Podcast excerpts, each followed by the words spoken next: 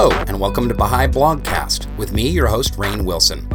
This is where I interview members of the Baha'i faith and other friends from all over the world about their hearts and minds and souls, their spiritual journeys, what they're interested in, and what makes them tick. Enjoy. Novin and Juliet, welcome to Baha'i Blogcast. So excited to have you on. Such an interesting story that the two of you have, and your company, One World Publications, is extraordinary. So uh, I can't wait to begin this conversation. Well, thank you for having us on. It's uh, it's a pleasure to meet you uh, virtually and uh, to be part of the Baha'i blog. Excellent, excellent. Well, let's start at the very beginning. How long have you guys been married? Oh gosh, that beginning. um, we got married in 1980. 1980, yeah. Goodness gracious! So, how did you meet?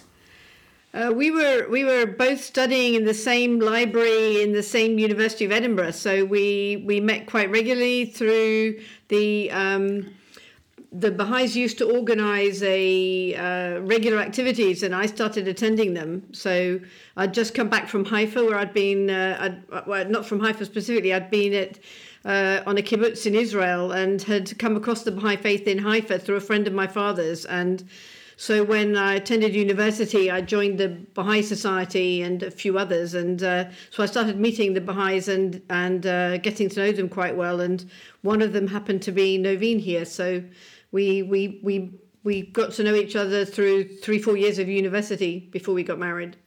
Oh, wonderful! But but before we move on, like, what brought you to work on a kibbutz in Israel, and what was that like? Uh, well, I'd, I'd been at um, agricultural college, and I was quite keen to study farming in uh, different climate and with different conditions. So I simply applied to go to a kibbutz, and I ended up in near Eilat, in a very very hot part of Israel, where they grew um, dates and melons and uh, had a dairy. So um, it was a it was a fascinating six months, and then from there I went to university. But university I didn't study agriculture; I studied anthropology. Were you just studying all of the A disciplines? Yeah, I I, I was going to do astronomy, but I thought anthropology sounded more interesting. No archaeology. Uh, yeah, I also studied archaeology. yeah, you did. Okay, so you threw it all in. Yeah, excellent, yeah, excellent. Yeah. Can I just add that bef- before that, she used to work in a circus as well. So she's had a much more, not much more interesting life than I've had. Not all A's. Yeah, I, I worked in a circus for a year as well. Okay, wait a second. Wait a second. you worked in a kibbutz and a circus.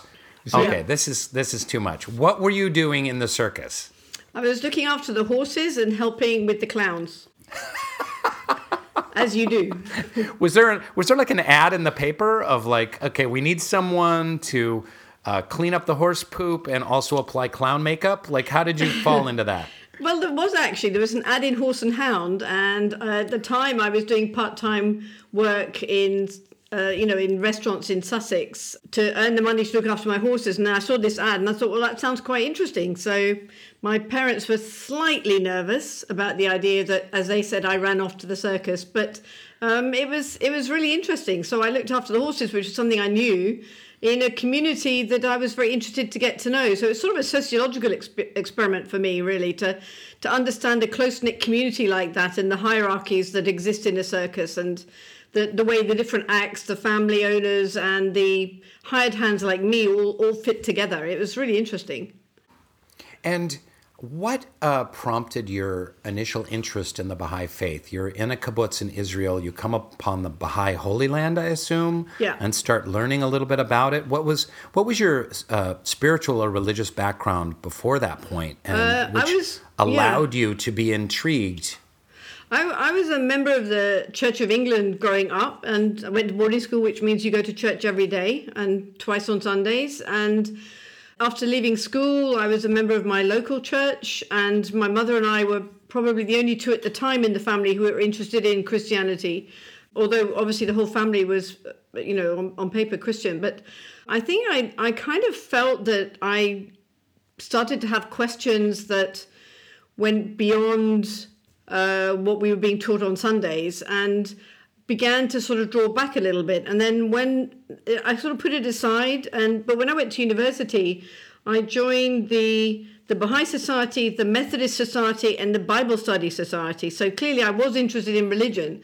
But um, out of out of that, I was kind of kicked out of the Bible Study Society for answering, for really asking questions that I was, I was discussing in the in the Baha'i sections of of the the sort of student life, and I think they found it a little disruptive because they were trying to study the Bible with a kind of a what does Son of God mean? Read Matthew chapter this, verse that as the answer. And I was kind of saying, but what if you look at this? What if you look at that? And what does what is the afterlife of the soul? And all, all these kind of questions that were much broader than the, the way we were being taught. And I think they they didn't really feel I was toeing the line sufficiently. So they kind of encouraged me to to look elsewhere for answers. And I found that the the highest sessions, which were very kind of informal. It was sort of really a vegetarian lunch, and I was vegetarian at the time, so it was appealing to me um, primarily. And um, and then they would often sort of have a separate session if you if you wanted voluntarily to go into another room and, and they would give a little talk or they would discuss a principle. And to me to me allowed me the freedom to ask much deeper questions and to I just found it fascinating to be honest. I found it intellectually very stimulating and it it made as as you find with a lot of people who first come across the faith, it made a lot of sense. You know, when when you've lived in say a Jewish community, a Christian community, then you come across Baha'is. I, I also knew some Muslims at the time. And when you first come across the Baha'i principle that all religions are one and all people are one, and I was studying anthropology at the time, and you and and studying a lot of primitive religions that uh, you know prehistorical religions and tribal religions, the the Baha'i overarching concept that all people are equal and all religions are equal made absolute sense to me at the time. Nothing could have made more sense. So for me, it was a very easy step to say, well, yeah, I believe it all. And then I went to an event and somebody said, well, so how long have you been a Baha'i? And I go, well, I'm not, I'm not a Baha'i. And they go, well, why not? I thought, well, that's actually a good question. And it's a question we don't ask enough, I think, sometimes. And and I sort of thought about it for a while. And uh, then I thought, well, perhaps I perhaps I am a Baha'i, and I believe there's nothing that I don't agree with, and so it was for me quite a simple process. And was there a certain point of inspiration as well visiting the Baha'i Holy Land in Israel? Was there some connection that was made there? To be honest, I I I went there because my my father's one of my father's best friends widow was the deputy head of tourism in Haifa. And so I went up to stay with her a few times and she took me there. And it was really recognizing the name in Freshers Week mm-hmm. of, a, of the Baha'i stand that made it click. And it was so soon afterwards I just felt it was kind of fated in a way that, I, and I felt I should, I owed it myself to investigate further. You know, I, I hadn't been, in fact, I didn't think I'd been given any information when I was in Haifa, but I later found a leaflet which I'd clearly picked up there. So I kind of felt like everything in my life had been leading in this sort of direction, that it had been broadening out, it had been deepening, and it, it made a lot of sense to me that I, I met the Baha'is so soon after having been to Haifa, and they were very excited to hear I'd just been to Haifa. Um, to them, I think it made a lot of sense as well. But for me, the inspiration was more of the coincidence of it, and then finding so many of the ideas made so much sense to me, given my background, given my interests, given what I was studying. It, it just all made sense. So it was just a it was a happy a happy meeting of minds and souls. I think. Hmm. Oh, that's wonderful. And Novin, you came to the UK when you were young, kind of right before the Islamic Revolution. What was that like and what precipitated your move? Well, I'm the youngest in my family of uh, four, four kids, and um, my father, who was um, a lawyer in the oil company, in the Iranian oil company in Abadan, which was a major, you know, it was a city of uh, a major oil refinery and oil, kind of Iranian oil scene uh, he retired, and um, my my siblings were all in German-speaking countries. They were in Austria and Luxembourg, and they wanted to move somewhere English-speaking. So when he retired in 1971, you know, they said yes, Brighton in England was a nice city by the sea. So we just came to UK, and uh, we ended up in Brighton. Uh, I was um, 15, I think, at the time. Uh, and what was that like for a family of uh, Iranian immigrants to Brighton, England in the 70s? I feel like that should be an independent film. there were actually a surprisingly large number of Iranians in Brighton at the time and in London. For me, what was interesting was that in Austria, where my brothers studied, a lot of Iranians um, would basically come and never go back to Iran. You know, they will set, settle down in Austria, marry, you know, locals. And also, many of them were highly uh, politicized. They were involved in anti-Shah, various anti-Shah movements in the early 1960s, you know, mid 60s in Austria, the I think it was called the Student Federation movement, and a lot of my, I remember a lot of my brother's friends were you know active members of that. So once you start doing those things and you marry you know an austrian then you kind of end up living there. But the, the, the ones who came to britain typically came for a short period. They studied and then they went back to iran so it was a kind of a transient community it, it was a kind of a culture shock, of course, as well, coming from uh, you know a, a, a, more sociable environment of Iran coming to UK, especially the food.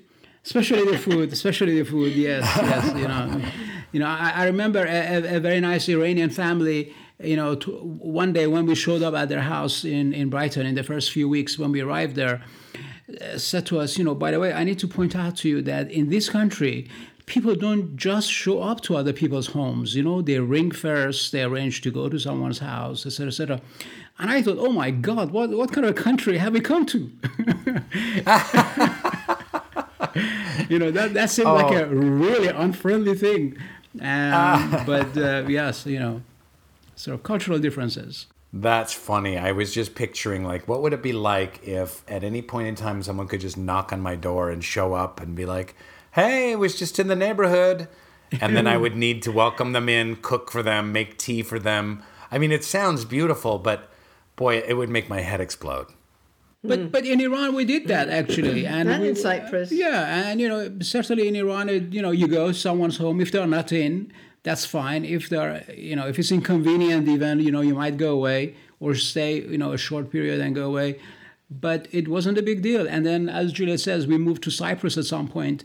Uh, for about five years, and uh, it was the same there. Most people didn't have phones, so you mm. know you, you, didn't actually have the option no, of, of calling them. You just showed up and that was completely normal. Mm. So, One World Publishing, mm. and by the way, for people that are interested, it's oneworld-publications.com. But you founded that in 1986. Mm. Take me through. You're in a courtship in Edinburgh. It's 1980. You got married. What happened between the two of you in that marriage? Juliet, you're a new Baha'i uh, before you found the publishing company. Uh, rightly or wrongly, we had two children and um, it was very cold and windy in Scotland in uh, the winter of 1982. And I kind of chucked in the towel and, you know, hadn't long left university, found being isolated in a tiny village with two children quite tough. And we hmm. decided we'd move to Cyprus, where they needed Baha'is and um, particularly families. And so we literally drove to Cyprus and uh, Novin got a job. Juliet. Juliet, Cyprus is an island. Oh yeah, oh yeah. So we, we drove to we you drove can't to drive to Cyprus. We, we drove down through Europe to the bottom of Italy, took the boat to Greece, and from Greece took the boat to Cyprus. With, okay, with good. Two, okay. With All two right. little children, uh, aged one and two and a half. So uh, it was an interesting Goodness. experience. And Novin simply got a job as an accountant in Limassol, where we lived, and it was all very straightforward. How long were you in Cyprus, and what was that like, pioneering in the 80s in Cyprus? Um, this is also exotic for me. I'm sitting yeah. in suburban Los Angeles. I kind of want to know, like, give me the goods. This is exciting. Yeah. Circuses and kibbutzes and Cyprus. Come Cy- on. Cyprus was amazing. I mean, for, for anyone brought up in Northern Europe, it's a fantastic island to live in. The, the community is, is, as Novin was saying, very sociable and I think for us that was the, the the part that we valued that a children are welcome everywhere. If you if you invited to someone's house and you turn up without the children, they'll complain. As opposed to in England, where if you turn up with the children, they go, "Oh shoot, they brought the kids." Um, so uh, yeah, so I think it was the it was the community life we loved. Um, we built a very strong community in Limassol. Um, I think by the time we left, there were about fifteen adults and about twenty kids or something. So it was quite a thriving community during the time we were there. and um, a lot of children, um, and it was you know a very outdoor lifestyle. You know because even in the winter, the winter in Cyprus is pretty much like a British summer, and then the the problem is the summer is very hot. You know in those days, no one had a phone and no one had aircon, so it was it was in that sense quite a challenge. But um, no, we loved it there. The the problem we found was that surprisingly for 1983, almost all the women worked, and it meant that there were very few facilities for women with young children who weren't working and didn't want to put their kids into a nursery. And so um, I kind of, I, I suppose I found it quite difficult being a parent of young children in, in that environment. And Novin wasn't particularly keen on accountancy, having studied it for the previous five years. So um, in the end, we for some reason we'd we'd always had the idea of setting up a publishing company, potentially with a bookshop and event space attached, which never did materialize. And he handed It's never it, too late. uh, Well, I, I totally agree with you that, and I'll take that as an endorsement of my passion when I next bring it up with Novin and he tries to beat it down.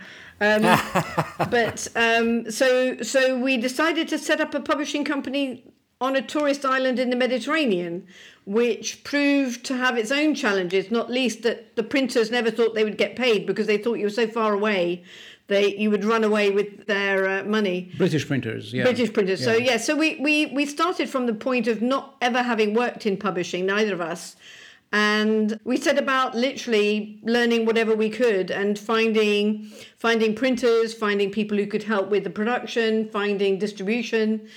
And then we had One World. So it, it turned out to be relatively straightforward in the end. So, you know, was One World founded in Cyprus then? To be fair, it was. We actually registered it in the, technically, I think in the autumn of 1984, but our first books came out in 1986. And by 1988, we, we found it too difficult to run a company which effectively had to be based in, in Britain from Cyprus. So we decided to move back and we moved to Oxford in order to run it better. So I come from the theater, and I have a lot of friends who started theater companies, and that is also uh, an extremely difficult endeavor. I mean, you think about it, and it's like, oh, how hard can it be? You find a space, get some some plays, get a bunch of actors together, sell some tickets. You know, how hard could it be? But you have to have a vision for the company itself. You have to you know, have uh, that vision match with what the space is. How are you going to market it? There's a lot of plays out there. How are you going to entice audiences to come in? Then you've got the whole accounting thing. You've got grants and the nonprofit aspect of theater trying to raise money because theater can't be self sufficient just from ticket sales. It goes on and on and on. You have a staff, you're running a staff, there's the technical aspects of theater it's extremely complicated with a lot of different facets. And the only reason I'm bringing this up is, you know, it, it kind of, I've used the the euphemism of my head exploding previously, but it kind of makes my head explode thinking about like starting a publishing company. Like, wait a second, okay, there's printers and binders and there's fonts and like designing covers, and then how do you get them from the there into a warehouse and then you've got to get them out to stores and there's distributors and then you keep track of the money and you know international rights and uh, contracts and legalities. Like there's so much stuff like um, before we go into kind of the philosophical meat of what you do with One World Publishing. How did you navigate this launch between 84 and 87? Well, I think based on what you've just, the few things you've just said, you you know more about it than we did at the time. You know, we really knew very little about publishing. But when we were at university, we, we used to spend a lot of time in bookshops and looking at books. And so, you know, we were interested in the book industry you know, Juliet was a very uh, dynamic um, officer in charge of book sales in the Baha'i community, and she was ordering books from like all kinds of random countries that Baha'is had never heard of, uh, and were selling their Baha'i publications, the, you know, in the local community. And uh, I think ended up making a lot of money for the I did. for the Yep. for the Oxford for the Edinburgh Baha'i I got book told off sales for or making whatever. a profit. Um, so you know we had we had a- an interest in the in, in the subject and in the in, in the industry but yes it's a it's a kind of one of those embarrassing businesses to start uh, you know, for the first few years, you're going around with a very flimsy catalog.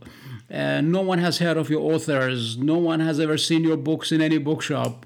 Um, you know, there's a long list. And until you have, um, you know, a more regular number of titles that you publish every year and more, you know, prominent authors, distributors aren't interested in carrying your books to bookshops, you know, or representing your books to book to bookstores. Um, so it's, it's a kind of a chicken and egg situation, mm. and it, you know, it, it, you basically you know have to persevere for a few years uh, before mm. you know things very gradually improve and you learn more about the business and uh, you you know you push the boat out very gradually.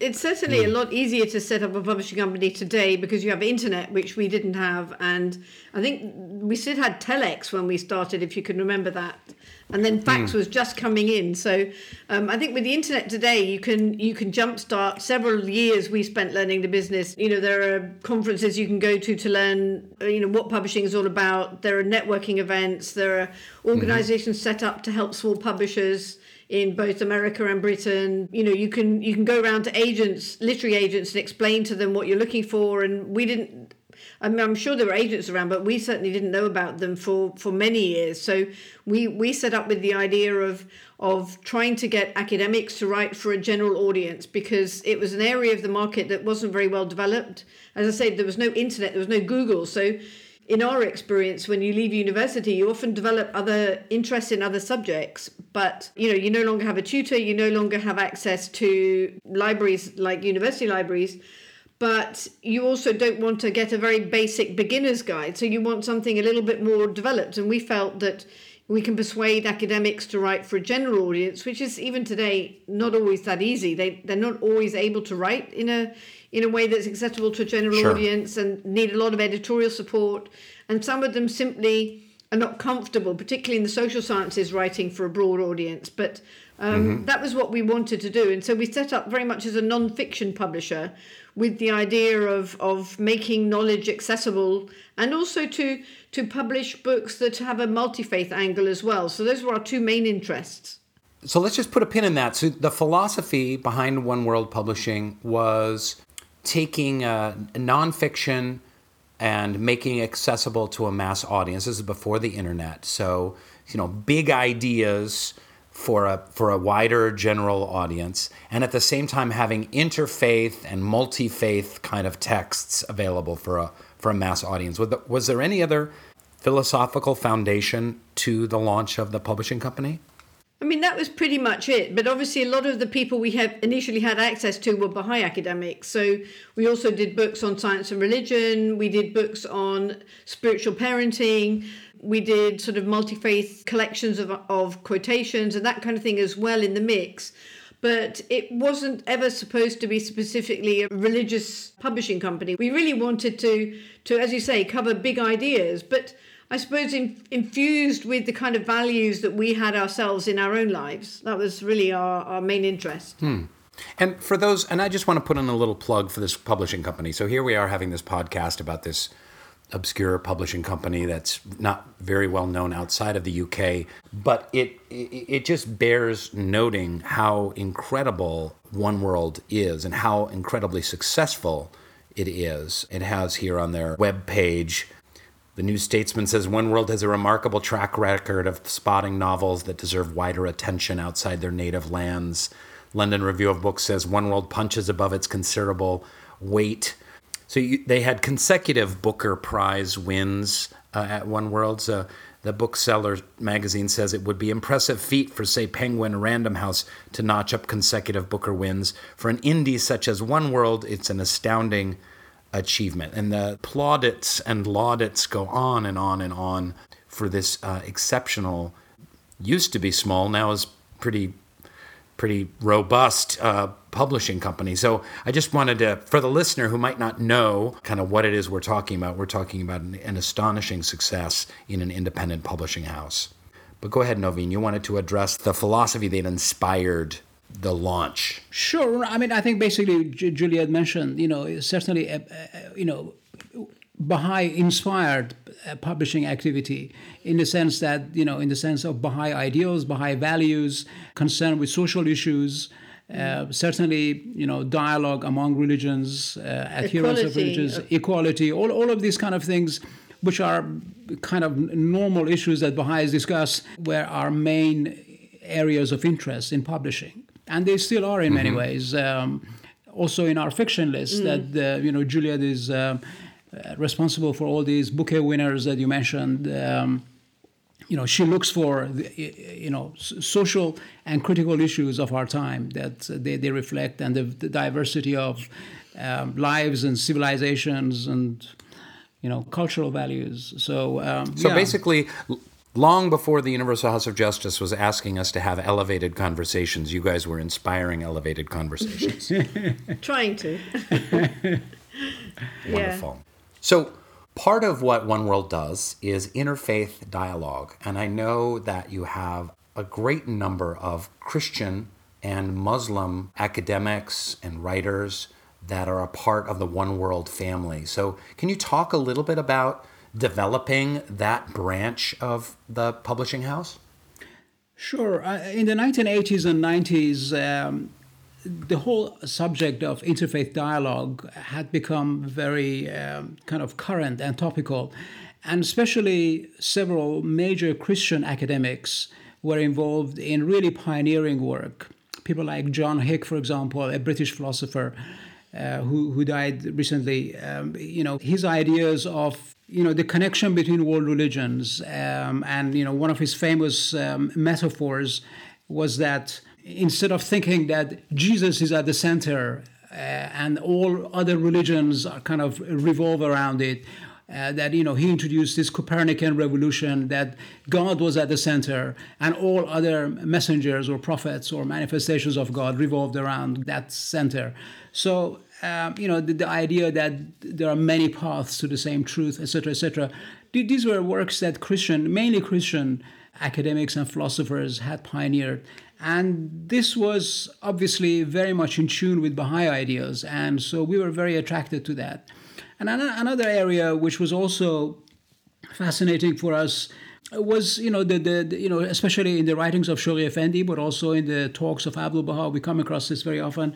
The importance of Western Baha'is representing an accurate impression of Islam in other words you know that there is so much misunderstanding in the West about the message of Islam the station of Muhammad and uh, you know the, the revelation and you know Shoghi Effendi said this is one of the duties of the Baha'is in the West to to correct this and you know, Abdul Baha, we know, you know, went to, to, to churches and synagogues and talked about the truth of Muhammad, etc., etc. So, uh, you know, it's impossible really to have a sufficient understanding of Baha'i revelation without understanding its parent religion, which is Islam, and you know the you know the Islamic tradition. So, you know, the, one of the things that has been a focus for our list and still is is books on Islamic studies. I mean, these are not proselytizing books. You know, we don't publish book, proselytizing books either. You know, on the Baha'i topics or other religions. These are these are books written by academics exploring interesting aspects uh, of history or teachings or you know lives of the founders. So yes, Islamic studies has been a, a focus in our list, which uh, it personally interests me greatly. And I find even with some Iranian Baha'is that their knowledge of Islam is very limited or very skewed because they've suffered so much in Iran or their family has that quite often their kind of knowledge of like the Quran itself is is quite limited. So that's interesting that Shoghi Effendi put this on Western Baha'i to kind of show fairly uh, the Quran and the dispensation of Muhammad. What have you learned personally from all these interactions with these wonderful uh, Islamic scholars at One World? Well, I, mean, the, the, the point that, as you say, Shoghi Effendi really touched on very clearly is the extent of Islamophobia or and, and misapprehensions about Islam, which he wanted the Baha'is to correct. And Islamophobia, a topic which has become extremely current now. I mean, it is literally uh, inescapable in the West. Uh, you know, in, in our media, in our culture, in our immigration policies, etc., etc. And it, it really is, uh, you know, the way, certainly the way we see it, is, is, is, is an important duty for Baha'is to make sure that you know they, they are not they, they, they don't get taken up by this friends you know this amazing frenzy of anti-muslim sentiments that um, you know Hmm. especially Mm-hmm. because of the iranian revolution um, you know you will find baha'is or members of other religious minorities you know jewish iranian jews iranian christians you know they mix their their hatred their dislike for the iranian regime with islam it's, it's, it is understandable to some extent, of course. Yeah. But but those who live in the West are also continuously exposed to limitless Islamophobia. So it really requires a very conscious effort to n- not get taken up by this and uh, and realize, in fact, the, the, the life and death impact of this. You know, we see in the, we see it even in the West. You know, the way uh, Muslims can get you know they get beaten up, they get picked on, they get you know Yeah. uh, bullied, etc., etc. So you know we come from a persecuted community ourselves in Iran, so we should be really aware of this and conscious of uh, the impact of these views. These sentiments eventually do end up in actions, in violence against innocent people, and you know, you can't understand the Baha'i revelation, which is so much concerned with Islam, with the Imams, with its links to the Quran and, you know, Rumi and etc. etc. If you want to completely extract Islam and uh, Islamic uh, culture and civilization from Baha'i revelation, it's just simply not doable no matter how much some Baha'is may like to do it. So appreciation of Islam is, is certainly critical for Baha'is. And this is you see that very much emphasized in Shoghi Effendi's writings and letters. You know, Baha'i summer schools have should have courses on Islam, you know. It's not he's not saying that the Baha'i faith is a, is, is a sect of Islam or it's not an Yeah. independent religion, but he says you have to understand that one. In the same way that Christians generally study the Old Testament, Mm-hmm. it's the same sort of relationship. Oh yeah, that's that's that's very well said, and I, I wish that ha- that had been part of my Baha'i education because I grew up Baha'i. I was learning more about the Quran, but we never studied. I mean, I went to college knowing nothing about Muhammad, his history, the Quran, what was in it, uh, what was actually said. You know, the amazing mystical poetry of the you know of the Muslim dispensation, like Rumi, like you you had mentioned, and other Sufi mystics, and that's that's too bad because that would have been an, an amazing part of my. I'm having to kind of fill that in piecemeal as an adult. Yes, and and Baha'u'llah actually addresses this issue uh, in the in the Kitab, you know, Iran, uh, in the Book of Certitude, where he says, "Don't judge a religion by its followers." I mean, he says this in these so many words. he says, uh, you know, and okay, you know, we look around us, and there are aspects of um, the behavior of Muslim nations or some Muslim individuals that really we find reprehensible. Absolutely, but Baha'u'llah's warning is there. He says, "Don't don't judge that religion." Just by those actions. Um, And, and then, oddly enough, the main success, it seems, of One World is winning all these Booker prizes and the incredible home runs that you guys have hit in fiction. And you, you spoke before briefly about Juliet kind of finding these voices. Can you talk a little bit about this aspect of the imprint, Juliet? So I read very widely in uh, at university translated fiction and fiction from all around the world, and we we discussed a few times whether we should set up a fiction list, and we were a little nervous of um, getting into it because we had already been receiving numerous um, submissions from authors which you know on with novels and we were able to say oh i'm so sorry we don't publish fiction and we were slightly reluctant to give that up. But i'd been reading novels you know from authors set in in africa in Af- afghanistan and around the world and i kept saying to novin if we had a fiction list that's exactly what i would like to publish and it went on for a while, and eventually I thought, you know what? I'll start telling literary agents who we'd begun to get to know quite well that I would love to to set up a, a list similar to the sort of list that I admire people like uh, Farrar Straus Giroux or Knopf or Picador over here or Faber, and um, publishing companies that we admired for their literary fiction and the first person practically I was talking to at the Frankfurt Book Fair said, Oh, I, I think I've got something you might like. And it was a novel set in the 18th century in a, on a slave plantation in Jamaica, written entirely in pidgin English. And I started reading it, and I went, "Wow, this is this is perfect." It doesn't sound perfect, perhaps, to a bookseller, but it sounded perfect to me. And it was by Marlon James. It was his second novel, and I bought it and to everybody's surprise, most especially mine, um, we pitched it to a number of booksellers when we were near to publication, and they all seemed to get quite excited by it. And I thought, well, gosh, this sounds really difficult. Aren't they worried about readers finding it hard to hard to read or what have you? And there was there's a chain of, of bookshops in airports here that's owned by W. H. Smith, and the fiction buyer at the time. Um, Matt said to the person representing us, I, I love this. I think this is fabulous. Let's put it in the bestseller list. And I and I kind of went, well, can they do that? Can they can you put it straight to a bestseller list? It's it's a it's a novel by somebody not living in Britain. They were living at that point in Minnesota, Jamaican, quite difficult, slave plantation when slavery is just about to end. And I and I was very surprised. And then a few weeks later, um, they came back and said, "Oh no, he's not going to put it in the bestseller list." I thought, "Oh well, that's fine, of course." And he said, "No, he's putting it in the in the, the, the time they used to have one shelf, which is the book everyone's reading this week."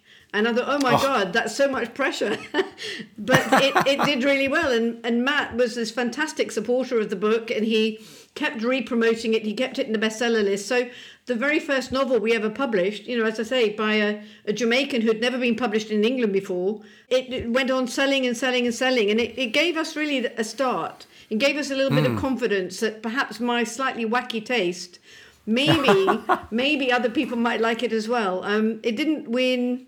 It, it, it, it won it won a Green Carnation Prize, which is a not a huge prize, but it, it didn't win prizes, but it sold solidly. And of course, the next book he wrote, which I had a, an option on, um, went on to win the Booker Prize in 2015. So we were incredibly fortunate that had I not bought The Book of Night Women by Marlon James, I would not have had the opportunity to publish A Brief History of Seven Killings, which was his third book, which is the one that became an international bestseller.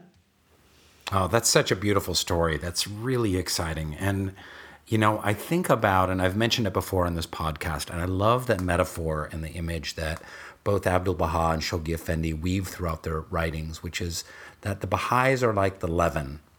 And I mm. love this image of you can't make a loaf of bread. It's just a hard, you know, chunk of like wheat and wheat paste and, and water. If you if you don't have this kind of impurity, if you don't I hate to say impurity, but this bacteria that allows it to rise, that allows it to elevate, again, elevated conversations, that leaven has things rise. And, and I and that's how I view One World Publications as, you know, this leaven of moving the conversation forward decades at a time with uh, voices that people weren't willing to take a chance on and topics that people didn't think were publishable. Um, That's that's that's so exciting. And so we we hear a lot about the, the future of books, the future of publishing. People don't read books anymore. Is this true? Where is the world of publishing going? I think um, certainly, I know when ebooks started a decade ago, people thought this would be the end of physical books. But in fact, physical books have been going from strength to strength, and I think the market is is getting bigger. I think access to books online and in shops is, is makes it very easy for people to to buy books in whatever form they want to read or listen. So I think it's still a very um, important part of people's lifestyle. The number of people who come up to us and said, I just like the feel of a book. I like to take a book on holiday. I like to read in the evenings. And I think it's it's hard to imagine, especially with so much learning going online, it's hard to imagine that certainly the physical book w- won't endure endlessly. I can't see a, a time when when it won't. But it's up to publishers to make books relevant, to to be able to reach an audience, to develop that audience. I mean, in both Britain and America in particular, there's a great emphasis at the moment on diversity and inclusivity, quite rightly. And I think we've been very fortunate that our list is already incredibly diverse. We have books um, written by authors from over probably over 50 countries and I think this this has given us an opportunity to to be kind of at the heart of this developing um, interest that we we have authors from you know uh, this this current season we have authors from Singapore, from v- Vietnam, from Ghana, from Uganda, from Native American authors. We have a YA book coming out in the spring from a fantastic Ojibwe author. So we've been very fortunate to sort of be because I think of of our attitude as world citizens. We've been very fortunate to be slightly ahead of the curve, and um, it's, it's placed us well. And I think as long as we keep publishing books that people want to read, I think the the readership will be there. That's wonderful. And what did you think of my book? we were very surprised you didn't offer it to us. And, That's and, and offended. Wonderful, Yeah. wonderful awkward pause. Would you have taken the Bassoon King for British publication? Well, it's a good question. I know it sold very well in America, though. That's not true. It sold okay, but they gave me a big fat advance because I was a TV actor, and I don't think they made their advance back. So I think they're still licking their wounds over it. But It's- people still enjoy it, anyways. It's I very just, well just reviewed. having a I've, read, you- I've read the reviews, and you know, people say we have a fan base for sure for that book. people people enjoy it and i you know one thing i tried to do was I told the publisher listen it's going to be it's going to be three quarters funny stories and anecdotes and absurdity and it's going to make people laugh and there's going to be one quarter of the book that is about my spiritual journey and it's going to be about the baha'i faith and it's going to talk about prayer and meditation and the search for God and life's big questions and stuff like that. So it's like it's gonna be both. I'm warning you. I'm just warning you. People may not be so keen for this, but um, but they went for it. But that was that was my goal. Anyways, I don't know why we're talking about this. Well, we're talking about it because I'm a narcissist, and it always has to be about me. So, um, but uh, I know that the future of publishing, like I have we have way too many physical books. Like they, our shelves are too full. We can't literally buy anymore. But I have my uh, iPad, and um, I hear about books that I want to read, and I just with a click of a button on my iTunes store, I have my iPad filled with books. And I'm unfortunately uh, in this situation where I've read the first quarter or the first third of about 20 really interesting books, and then have very little follow through about actually finishing the book, which is too much. But I imagine that there's a lot of people like me that are actually buying more books Yeah. uh, electronically. It's a new way because I don't like to carry a book around. I like to have the iPad and then whatever I feel like. Oh, I want to read a religious book. Do I want to read a, you know, a thriller? Do I want to read something inspiring? Do I want to read, uh, you know, something on, you know, race and racial justice? You know, I have all of those options Yeah. right there on my Yeah. on my little uh, iPad. Yeah. And audiobooks has become a big thing and and is expanding very rapidly. I mean, initially, audiobooks or originally cassettes were seen as something that publishers produced in small numbers for the for the blind community, uh, for the visually impaired, and and now it's something people listen to in the car. They listen to it at night when they go to sleep. They listen to it on airplanes. So that has been a very lucrative area of publishing, and publishers are very even-handed. They're quite happy to sell a book in any format people want to read it. So we don't mind as long as we get the money. We don't mind.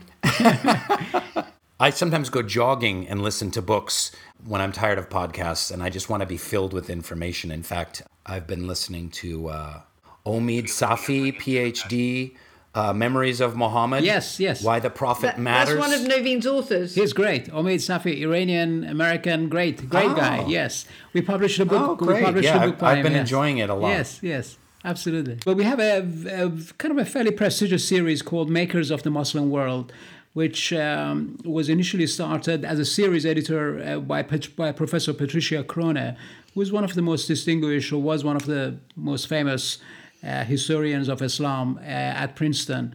And uh, you know, we do small volumes on significant movers and shakers of the Muslim world, and there are about 40 books in that series now, Oh. and we're still publishing more. Wonderful.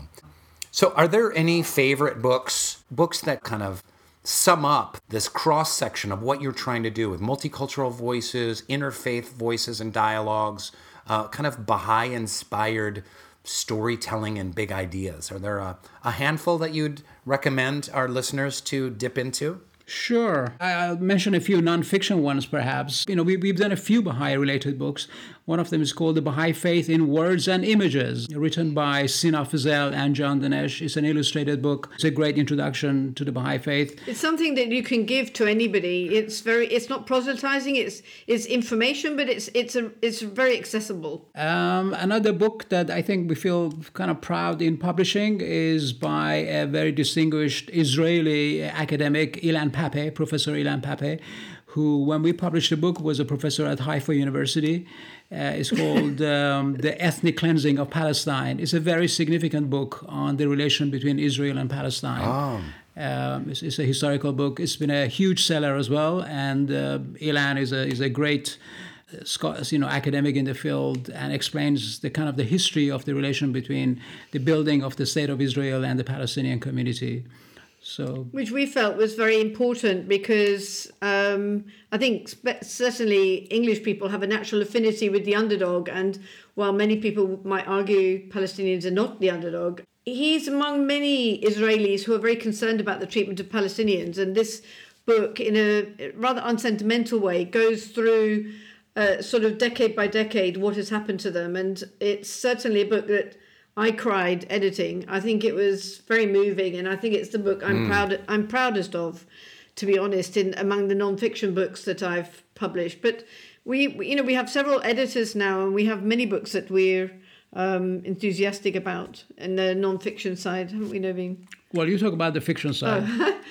Well, I mean, apart from the books that have won prizes like um, A Brief History of Seven Killings by Marlon James and The Sellout by Paul Beatty, which both won the Booker Prize, we published last year um, An American Marriage by Tayari Jones, which won the Women's Prize, which is the other big prize in the UK. And mm. she really has produced a story in, in that's very accessible. It's it's literary, but it's also very much the sort of book you can read at your you know neighborhood book club.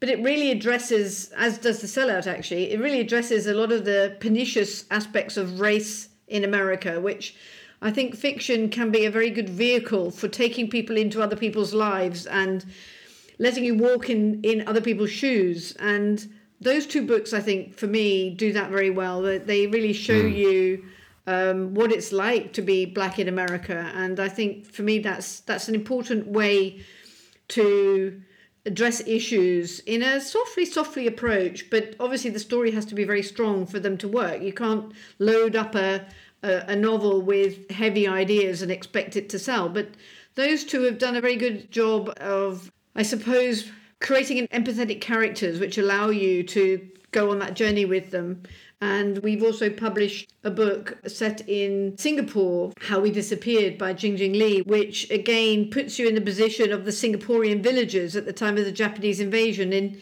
in Britain, we tend to learn of the far east side of the Second World War very much from the point of view of either the British soldiers or the expat communities that had to flee and often were sent off to camps. And I think mm. it hmm. was the first time I've ever really looked at the situation from the from the point of view of the of the people who lived in Singapore, the Singaporeans. So those to mm. me are are among many books where we've tried to find stories that broaden our understanding of the world and its history and often its ongoing problems in a way that people can identify with with the characters and it's a sort of it conveys a, a type of truth which is still valid but obviously it's through the imagination of of the novelist but it's still they still convey a truth that is real and pertinent and that helps people to become more empathetic and actually literary mm. fiction is is one of the primary ways they think that people do become do develop empathy which is why ah. it's it's quite worrying that men don't read much fiction in my opinion just saying that just saying that because uh, it's actually a, well, it's actually a study Yes, well, you've actually um, hit hit a nerve because I used to read a lot of fiction. My wife is a fiction writer, actually published and well regarded short story writer who went to Iowa Writers Workshop and whatnot. But um, I used to read a lot of fiction, and I really I don't know what it is, but I'm just much more interested in in the world of ideas and. Um, ah, but fiction is also a world of ideas. That's that's the mistake. It's not it's not considered manly. Maybe you're suffering from that uh, uh, idea. I love that you're sticking it to the men about fiction, but I, that it's so important. This, um, you know, this is one of the major breakdowns of the, of Western civilization is the lack of compassion and lack of empathy. Um, on the part of it, men, you you're see saying. it everywhere. On, on the part of men, you mean? So, so now, what about Baha'is? So, two questions. What kind of books would you like to see more from Baha'is and about the Baha'i faith uh, in the marketplace? And what advice do you have for aspiring Baha'i writers? Well, again, if you're if you're talking nonfiction or fiction, I mean, I think spiritual fiction probably you know can be fantastic, but it's so difficult to pull off. Um, you know, not many people can get away with you know books like Siddhartha or Living was it Jonathan Livingston Seagull and books like that Sure. that we used to read you know when we were much younger. Um, but those kind of books, I mean, those would be amazing, and they, they are moving, and they they you know they make us reflect. Um, so yeah, I'm sure that phase will come. You know how publishing goes through these fads and phases, and that phase may well come back. I'm hoping it will. But um, in terms of nonfiction, well, you know, it's it's difficult. But Baha'is don't generally find it very easy to write in a way which is not uh, proselytizing, but is kind of measured and reflects their expertise in the subject. Um, there are- so I think that that is the main challenge for Baha'is. Uh, I mean, when we set up One World, we were very keen to publish more Baha'i books, but we soon found that or books written by Baha'is. yes, yes, Yeah. books written by Baha'is presenting Baha'i perspectives, but Softly, softly. yeah, exactly. But it, you know, you need to, you know, they need to first be experts within a field and be able to correlate that field with Baha'i principles and kind of framework. And that is a very difficult thing to achieve. And we soon found that, you know, well, there aren't many people who can do it. Hmm. So, hmm. Mm-hmm. We certainly is- have very few Baha'i authors, to be fair. yes, we do. You know, as a result, we have much fewer Baha'i authors than we would ideally like. But um, Oh, great. So you're, you hear that, listeners? They're taking solicitations for all of those Baha'i authors, for all of those. you said For you all of cut those that out, right? Damn. But the. But one thing I want to say, like, because you've mentioned a couple of times without proselytizing, and obviously we're forbidden to proselytize, and no one wants a hard sell, and no one wants to quote unquote attempt to be converted.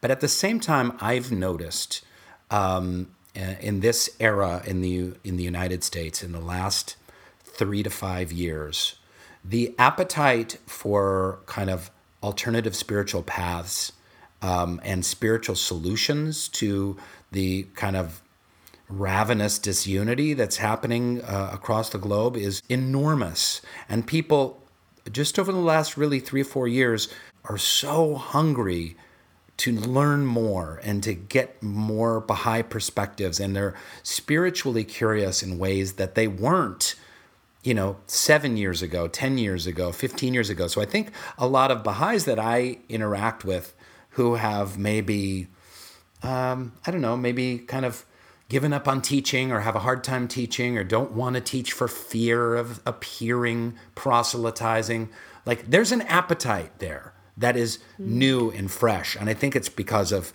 everything going on, especially in the United States and the United Kingdom, you know, politically and uh, the, the, the, the, the fierce divisions between people that have been created. So it's a different, um, it's a different environment, wouldn't you say? I, I agree with you. I mean, Julia, you know, you used to really enjoy those uh, biographies of some of the Western Baha'is. Yeah. You know, that you, you know, Very inspiring. which ones were they? Did they were From Copper to Gold. from cover to gold. That's yeah, right. That was about the life of Julia Thompson. So, I mean, it, it, it, there is a way to write fantastic text that can be infused with, you know, someone's inspiring li- life. But I think my God, it's difficult. It is difficult, and I think from my from my own experience, I think one of the things that that Baha'is can offer the world, as as can other others, but is is to learn to love and respect everybody, and I and I don't think that needs that's such so much at the heart of our faith and at the heart of spirituality that you need to respect yourself, you need to respect the people around you, you need to you know your life should be an act of service. I think that that's something that we can if we can communicate it in you know person to person is often the easiest way but in in the way we live our lives i'm I, i'm trying to think how one can communicate that in a book itself because to me that is the thing that is almost the antibody to to what the world is going through right now. Mm. And and i think that mm. if one can convey that somehow we we have in the past put together collections of quotations from different religions as a way to create a sort of um, those those values um, that really are the core of a Baha'i life, that and or a spiritual life, effectively, and in a way that is not sort of specifically proselytizing, but is is is a way that people can can read it in, uh, not feel pressured. And we produced quite a few on on prayer, on death, on on how to live a life, and I and I think that was our attempt at the time to to try to get across those values and i'm, I'm not sure how how one could do it today It's difficult, but I certainly agree with you that there is an appetite, and I also think actually science and technology, and as well as books, as well as books, have made it a lot easier for us to be able to imagine these things. Uh, I mean, for me, for example, you know, films like Matrix.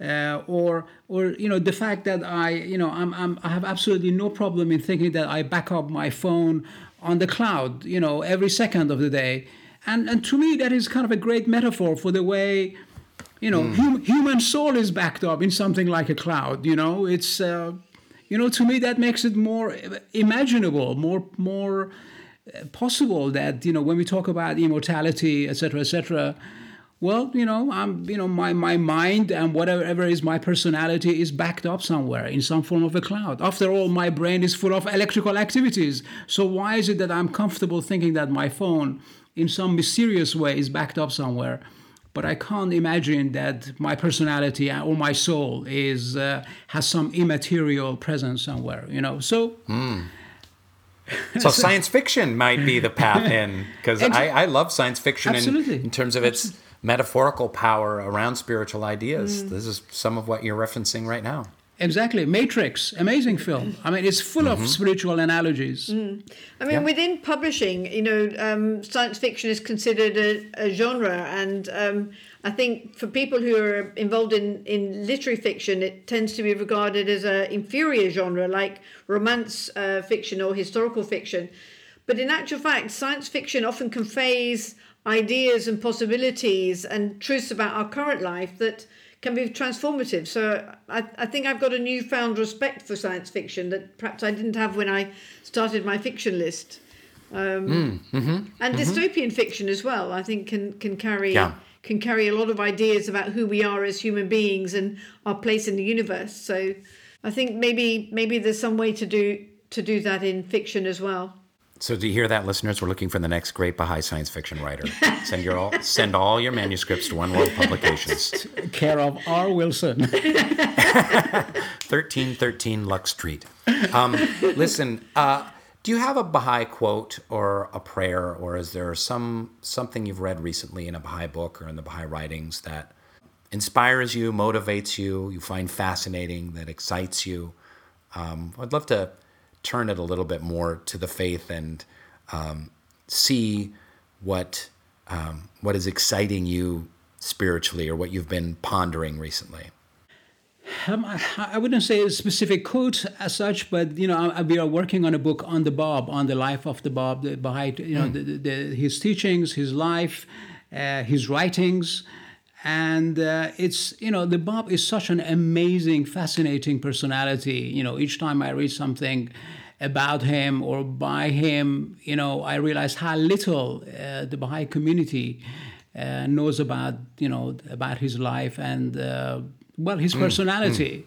You know, he seems to have been a much more approachable, kind of sweeter kind of um, uh, you know uh, personality than, for example, you know when we read about the majesty of Baha'u'llah, as you know the way you know the you know the, the early believers would approach him or talk to him or respond to him. The Bab seems to have been a much more kind of a normal person, you know. Man uh, the people. Yeah, you know, people would take their wife to, to the prison and talk to him, and uh, you know, it's, it's, it's, a fascinating thing. And, uh, you know, his revolutionary mind. And in fact, mm, there, there is mm. a greater, I mean, even in, in Iran in the last few years, there have been several books written about the impact of um, Babis uh, on, in the Iranian kind of uh, society in terms of uh, political movements, etc., etc. Mm, that mm-hmm, he mm-hmm. really released something, and the early Babis were kind of infused with some enthusiasm for changing this the social uh, situation of, of the country, which I think is also what attracted Edward Browne, for example, you know, the the Cambridge guy. Um, you know, he, he saw the Baha'is and thought, gosh, they're a little boring. But the Bab and his uh, and his kind of uh, revolutionary impact he thought was mm. wow that's mm. going to revolutionize iranian society so the 200th anniversary uh, that we had recently uh, for the Báb is something which has uh, rekindled, I think, interest in his life. And we're mm. publishing a book very short in the next couple of months, which Wonderful. has con- contributions from many prominent uh, academics in the field. Oh, wonderful, wonderful. Juliet, what about you? Something you've been thinking about, reading about, praying about, meditating about from the Baha'i faith or writings that you want to share?